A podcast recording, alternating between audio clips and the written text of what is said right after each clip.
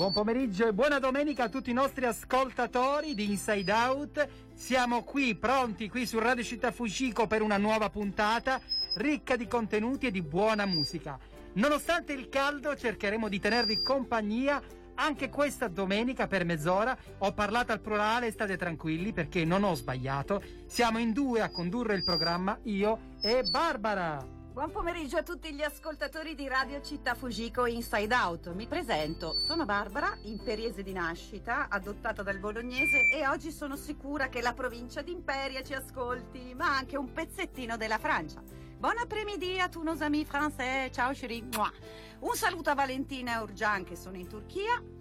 Nella vita sono un commerciale di professione e velista per vocazione. Infatti oggi è domenica, giornata festiva di relax. Dovrei essere in mare a veleggiare, a sentire l'odore dello iodio, l'intensità del vento invece no. Mi ritrovo qui rinchiusa nell'AFA bolognese per di più in un tua compagnia, Federico, che considerando l'argomento di oggi da noi trattato, ovvero gli scatti di ira, potrei eseguire qui in diretta un tutorial di come prendersela con uno speaker. Ti va di fortuna che dobbiamo fare distanziamento sociale, Federico, sai? Ma guarda, ti sento particolarmente nervosa e arrabbiata, Barbara. Vediamo se riesco a farti tranquillizzare con questo brano musicale.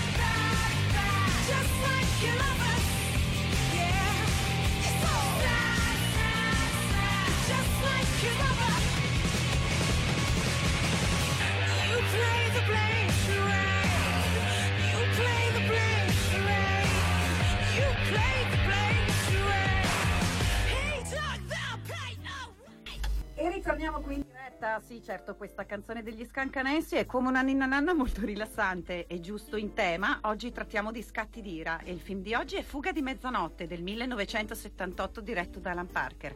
È una storia vera di uno studente americano, Billy Ace, interpretato magistralmente da Brad Davis, che ricevette tra l'altro un Golden Globe. E viene arrestato nel 1970 per aver tentato di far uscire due chili di hashish dalla Turchia, condannato inizialmente a quattro anni di reclusione ed in seguito all'ergastolo ha un finale incredibile che non svelo per chi non l'avesse visto. Questo film inoltre ricevette due Oscar, uno per la sceneggiatura di Oliver Stone e uno per le musiche di Giorgio Moroder. Questo film venne inoltre acclamato per le sue scene di, for- di forte realismo e di notevole impatto emotivo, consacrandosi uno dei thriller più acclamati dell'epoca. Le scene che abbiamo scelto per voi sono intrese di rabbia, disperazione, accettazione, ma mai di rassegnazione da parte del protagonista. E per approfondire l'argomento degli scatti d'ira, intervistiamo oggi la dottoressa Alessandra Brugnoni di Psicologica di Modena, centro di psicologia, psicoterapia e ricerca. Ciao Alessandra! E pertanto iniziamo con gli scatti d'ira, fuga di mezzanotte e la nostra intervista. Sognare, vedrai dove arrivi così, come Max, che è matto nella testa, lo sai. Va là che ne mangerai ancora tanti di fagioli di soia prima di rimetterti in bocca un hamburger. Perché hai violato la legge e quello che è peggio, t'hanno beccato. A volte le leggi sbagliano, no? Le leggi non sbagliano mai, buco di culo. Ah, le leggi del cazzo, sì. Va bene, va bene, Billy. Lo so che sarà dura, ma ti tireremo fuori di qui, vedrai, te lo prometto. E non devi fare stupidaggini, fare colpi di testa, perché peggioreresti la situazione. Sì, penso anch'io che ci devono essere. Ho sentito tante volte i cristiani morti cantare in coro. Senti, devi piantarla di cacarmi il cazzo, ok?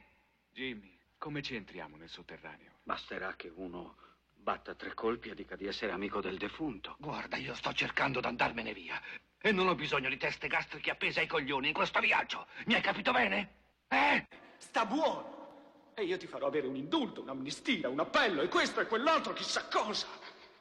Beh, questa commedia sta andando avanti da tre anni e mezzo ormai. E io sono stato calmo. Sono stato buono. E adesso sono stanco di essere buono. Perché voi mi avete lasciato credere che vi rimanevano solo 53 giorni.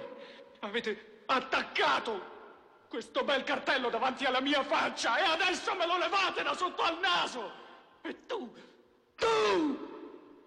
Vorrei che tu fossi qui dove mi trovo io adesso e sentissi quello che sto sentendo io adesso, perché allora capiresti che c'è bisogno di una cosa al mondo, della pietà. Capiresti che il concetto di ogni società è basato sulla capacità di comprensione che possiede e sulla sua generosità e sul suo senso di giustizia. Ma sarebbe come chiedere a un orso di cacare nel cesso. L'Alta Corte di Ankara ha respinto la sentenza di Istanbul. Erano 35 i giudici dell'Alta Corte e 28 hanno votato per, per l'ergastolo. E Istanbul dovrà adeguarsi alla volontà di Ankara. Il giudice ha simpatia per te e ti vorrebbe salvare. L'ho scritto a tua Ma madre. cosa e lui- vuoi dire? Billy! Ergastolo! Ergastolo per cosa? Per cosa? No! Cosa? Billy, lasciami! 53 giorni! Così non rimedi a niente! E così peggiori le cose! Giorni, Billy! Vigliacchi!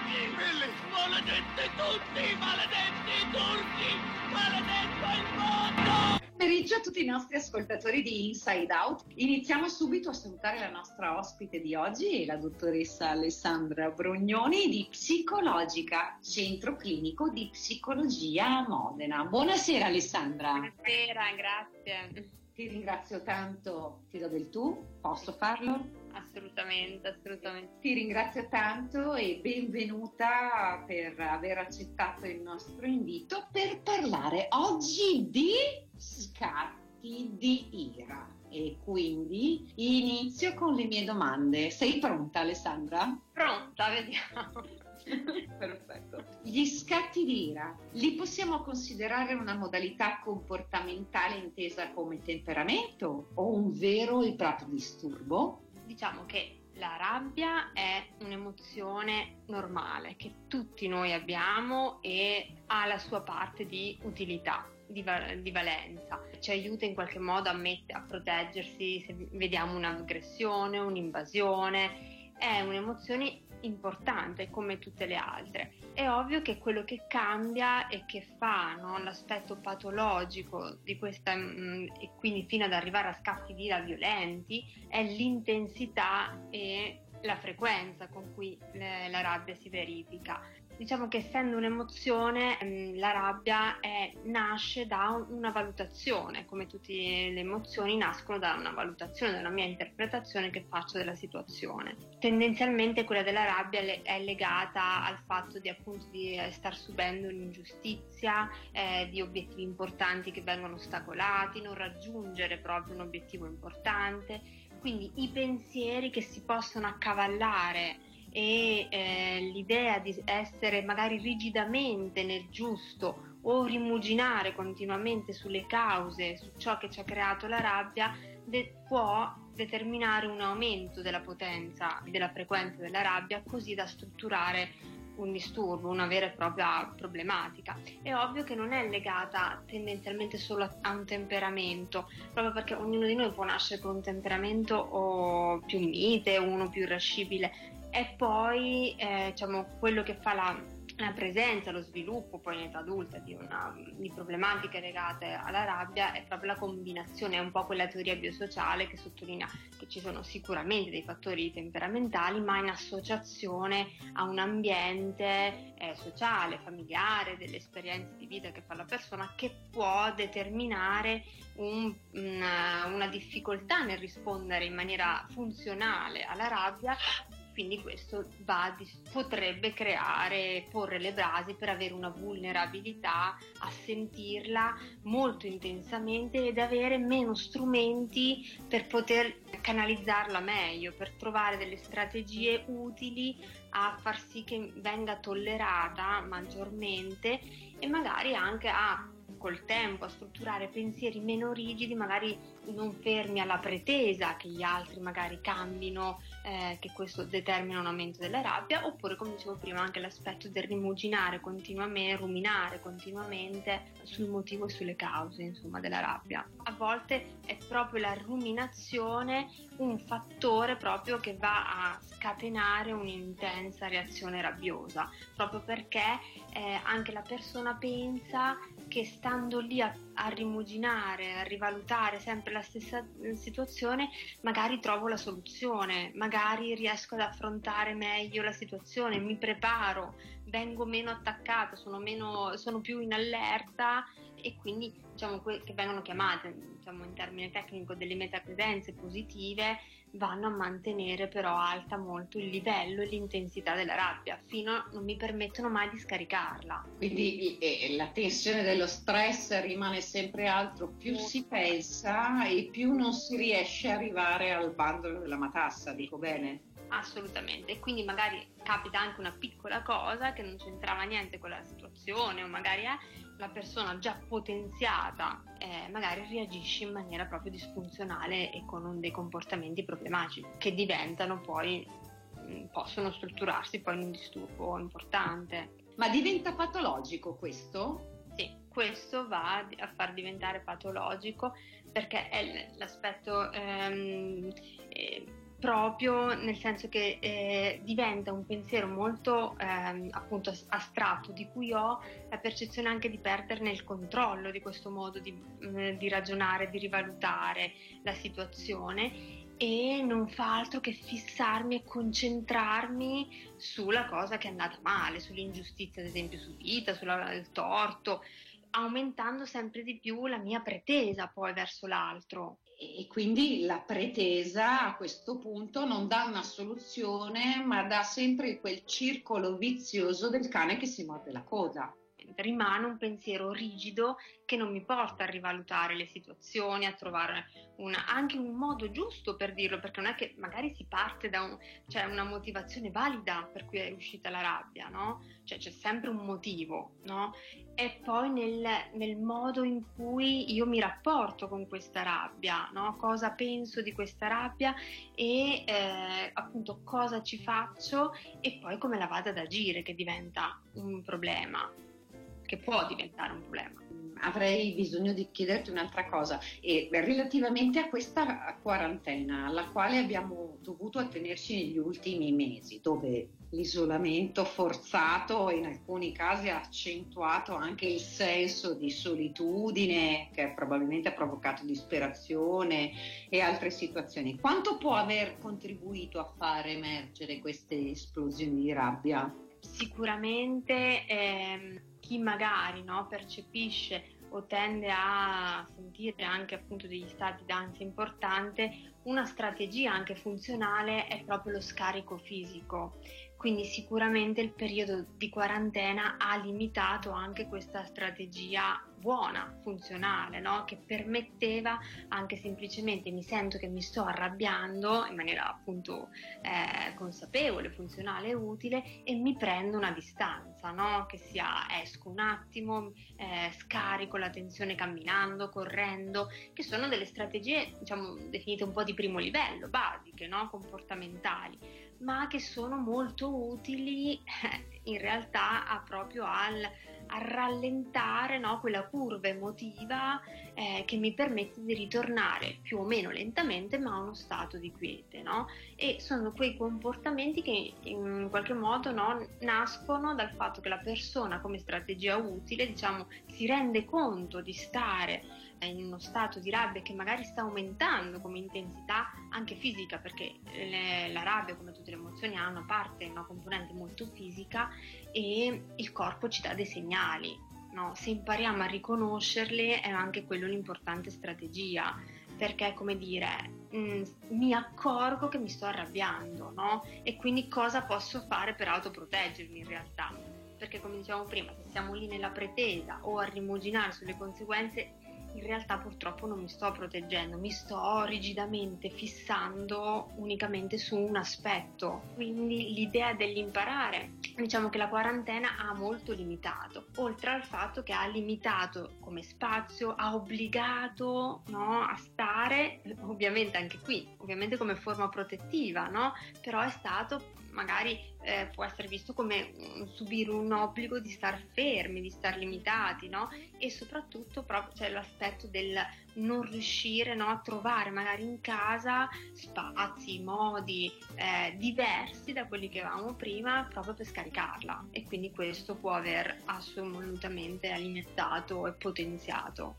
Vedendo nell'altro come dire sto male io, un po' l'altro diventa può essere più colpevolizzato, no? non riesco più a gestirla meglio e do, attacco più facilmente l'altra persona poi come altro modo per scaricarla. Vorrei fare un riferimento con Seneca che dice che l'ira è un acido che può provocare più danni al recipiente che lo contiene che a qualsiasi cosa su cui venga versato. Cosa scatta nella mente di una persona quando arriva lo, la rabbia, lo scatto di ira, qualsiasi tipo di esternazione estrema? Diciamo che la tendenza è, è sempre molto legato a come io mi rapporto a queste emozioni, no? Quindi quando arriva la rabbia spesso è proprio legata all'idea devo toglierla, devo scaricarla e devo farlo verso qualcosa, magari qualcuno, quello che io vedo magari in quel momento essere, non soltanto dico fisicamente, ma anche verbalmente, essere l'elemento che mi causa o che io interpreto abbia causato il mio stato di malessere. Diciamo, nella mente scatta proprio le, sia l'idea proprio del mh, mm, devo togliere questa sensazione, devo, devo, rimettermi in uno stato di quiete, vedo nell'attacco a volte verbale questo e anche cioè, l'idea che nella mia mente scatta eh, l'aspetto che l'altro deve assolutamente fare qualcosa per mettermi Quindi è, è un desiderio di attenzione, cioè lo scatto di non richiede sempre un desiderio di aiutatemi, oh, sono arrivato a un punto limite e datemi retta. Uh, un dovere rigido che si richiede all'altro di sottostare magari a quello che l'altro pensa essere giusto in quel momento, a una mia aspettativa eh, che io penso che debba andare così esattamente eh, o che l'altro si debba esattamente comportare in quel modo lì e quindi questo impedisce che ci sia anche una comunicazione che è fondamentale no? Nel, come strategia funzionale nella rabbia, no? nell'idea del mi prendo, se vedo che sono troppo eh, arrabbiato mi posso prendere un attimo e poi in maniera assertiva andare a dire le mie ragioni.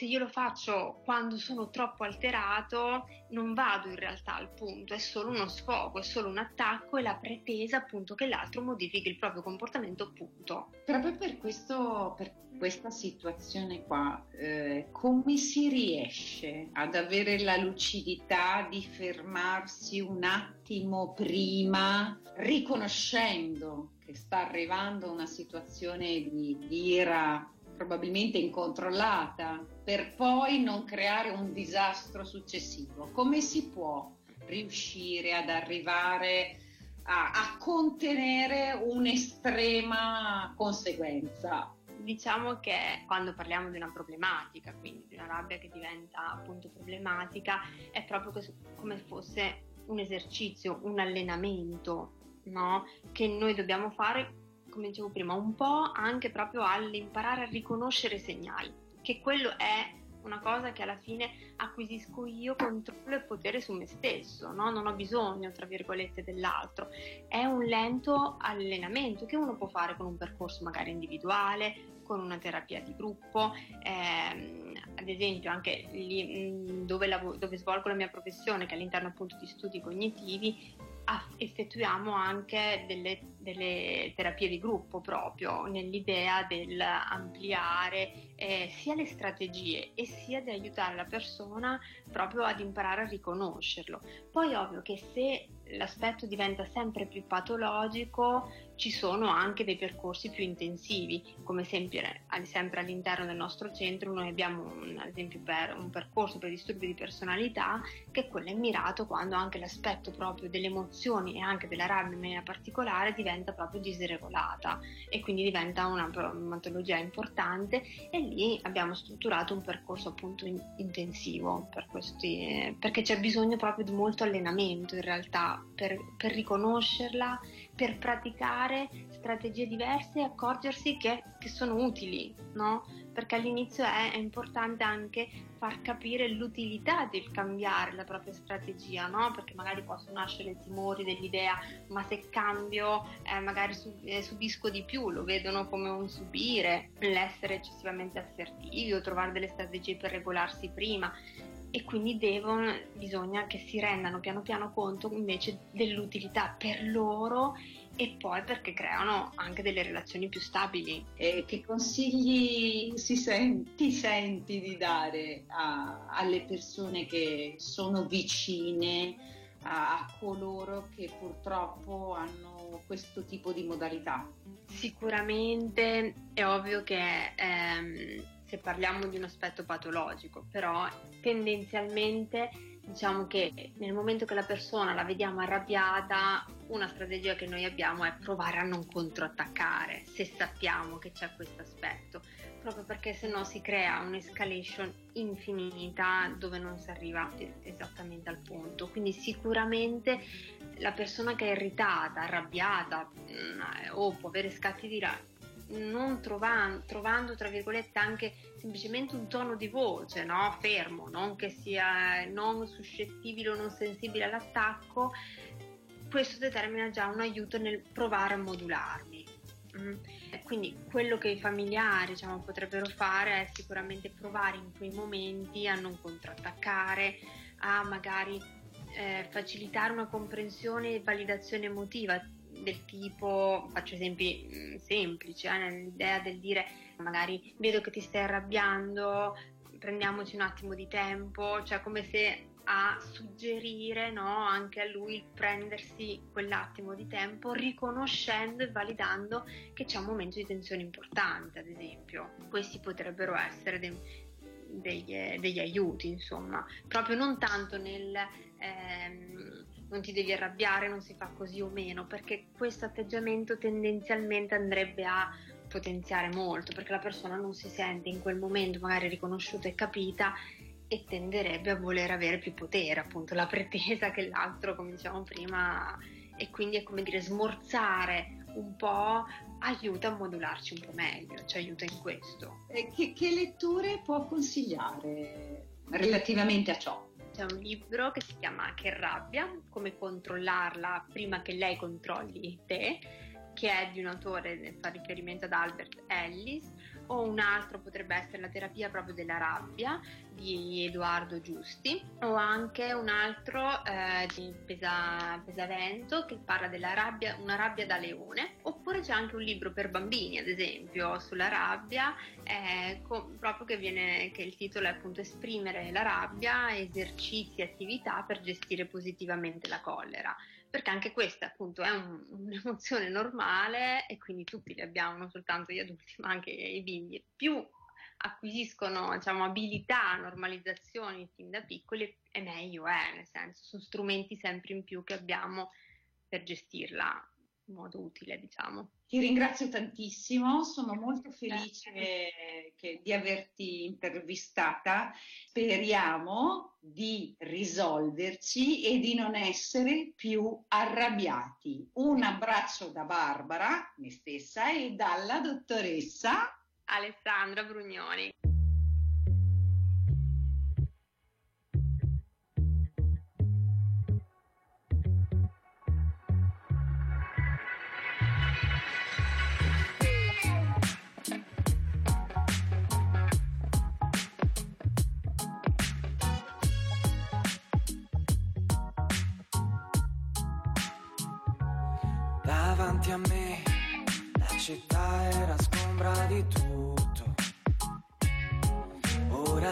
Del semaforo è quasi un pericolo.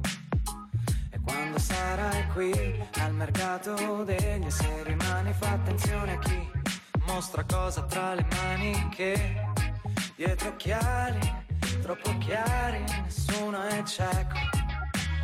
Quando sarò sulla strada che mi porta verso casa raccogliendo le briciole, la superficie mi darà le indicazioni che ancora non ho. Sarà il mio tramite, intanto voglio limitarmi a osservare. Mentre mi rosa nelle orecchie il tuo nome con il suo rumore, mi consiglia che la pazienza è quella virtù che ti permette di ascoltare.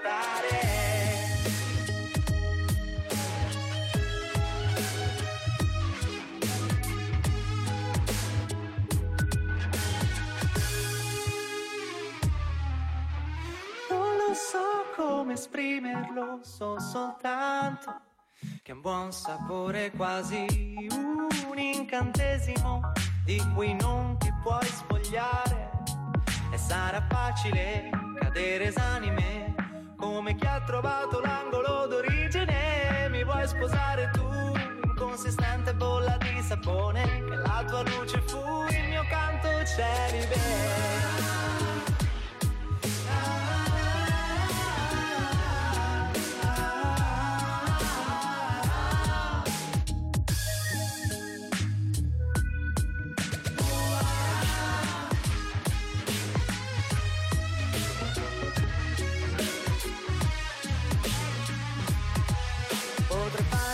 Con il fuoco, seguendo gli ideali e chi mi convinceva. Mi guarderei allo specchio, felice di essere ferito, perché so che l'avversario ha messo peggio. Invece scrivo che sono un bivio. Da quando ci convivo nessuno lo sa, e forse è giusto, ma forse è sbagliato. L'inconveniente che mi porta lontano.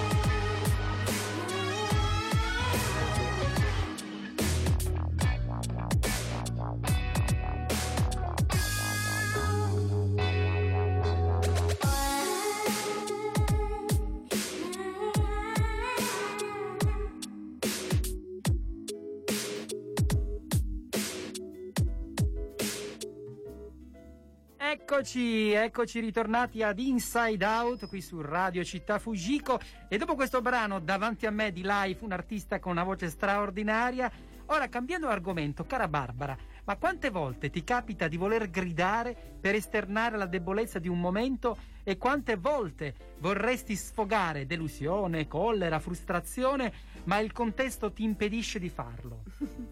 Beh, Federico, già oggi, che è sempre domenica, dovrebbe essere una giornata rilassante, invece di farmi i fatti miei al mare, oggi tutto cadrebbe a fagiolo nell'eseguire un concitato e risolutivo scatto di ira nei tuoi confronti.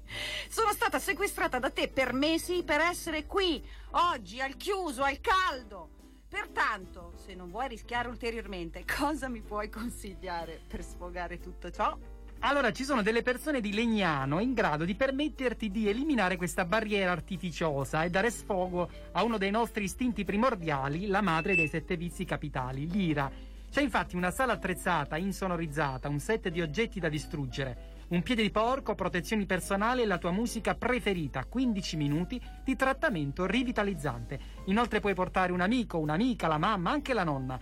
L'accesso a questa stanza, di quello stiamo parlando, di una stanza della rabbia, è consentito a Legnano fino a un massimo di due persone contemporaneamente. Non solo, per farti sentire a tuo agio, puoi anche portare un set di oggetti di tua proprietà su cui potrai dedicare le tue attenzioni. Ecco trovata l'utilità del servizio dei piatti regalato dall'ex suocera. A parte gli scherzi, per maggiori informazioni di questo genere di iniziativa potete rivolgervi a Simone e a Stefano e contattarli tramite mail. hungergames.net chiocciola gmail.com Ora purtroppo è arrivato il momento dei saluti, come sempre ci vediamo domenica prossima con un nuovo film, un nuovo psicologo. Intanto vi invito a seguire la nostra pagina Facebook Inside Out On Air, Instagram Inside Out Radio e il nostro blog ricco di contenuti, video, articoli e tanto altro. Buona domenica, grazie mille a Barbara veramente di essere stata con me, grazie alla dottoressa Brugnoni per essere intervenuta e amici ascoltatori, la prossima settimana noi lanceremo un context dove potrete dare sfogo alla vostra creatività perché i musicisti, gli artisti in ascolto possono aiutarci per personalizzare la nostra sigla. Quindi mi raccomando, seguite la nostra pagina Facebook Inside Out On Air per poter partecipare a questo context musicale e individuare la nostra nuova sigla di Inside Out. Ciao a tutti, ciao Barbara!